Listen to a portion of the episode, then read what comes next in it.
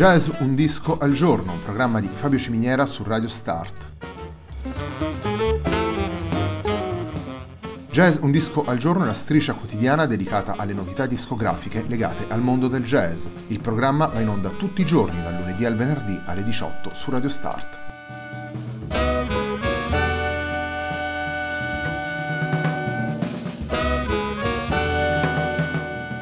Per ascoltare Jazz un disco al giorno e tutti i programmi di Radio Start ci sono diverse opzioni. Si può andare sul sito radiostart.it, si può utilizzare il player disponibile sulla pagina Facebook di Radio Start, oppure si può utilizzare l'app gratuita TuneIn che gira sia sui dispositivi Android che Apple.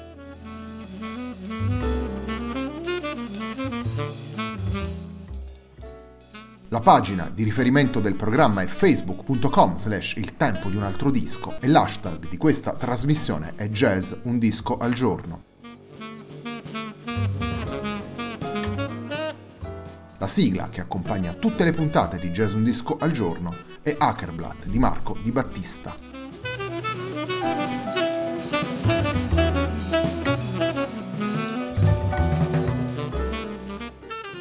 Puntata di oggi di Jazz Un Disco al Giorno è dedicata ad Organic Machines, il lavoro pubblicato per Crystal Records nel 2019 dal quartetto franco-lussemburghese Paul Belardis Force. Organic Machines è anche il titolo del brano che apre e dà il titolo al lavoro ed è il brano con cui apriamo anche la puntata della nostra striscia quotidiana, per cui andiamo ad ascoltare Paul Belardis Force in Organic Machines.